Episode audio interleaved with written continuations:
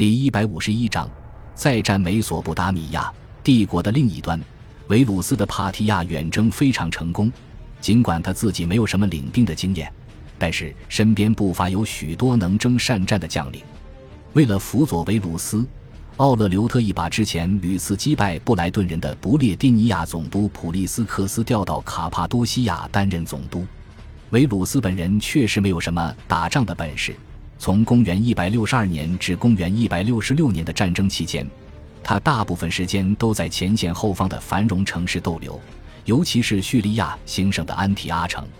不过，维鲁斯也有优点，就是他不好大喜功，他非常乐意把军队放权给那些有经验的将领，连同功劳与荣誉也都留给下属。公元一百六十三年，罗马帝国的军队在前不列颠尼亚总督普利斯克斯的带领下。占领了亚美尼亚全境，把沃洛吉斯四世击退回了帕提亚帝国境内。公元一百六十五年，普利斯克斯再度带领军队反击，第二次攻入了美索不达米亚及两河流域。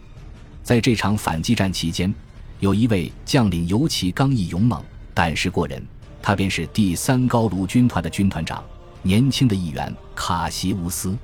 他首先率军沿幼发拉底河南下。并屡战屡胜，击败了前来围剿的帕提亚军队，直捣黄龙，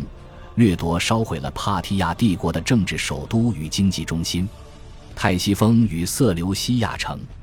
而后又在被切断后勤的情况下，带领军队全身而退。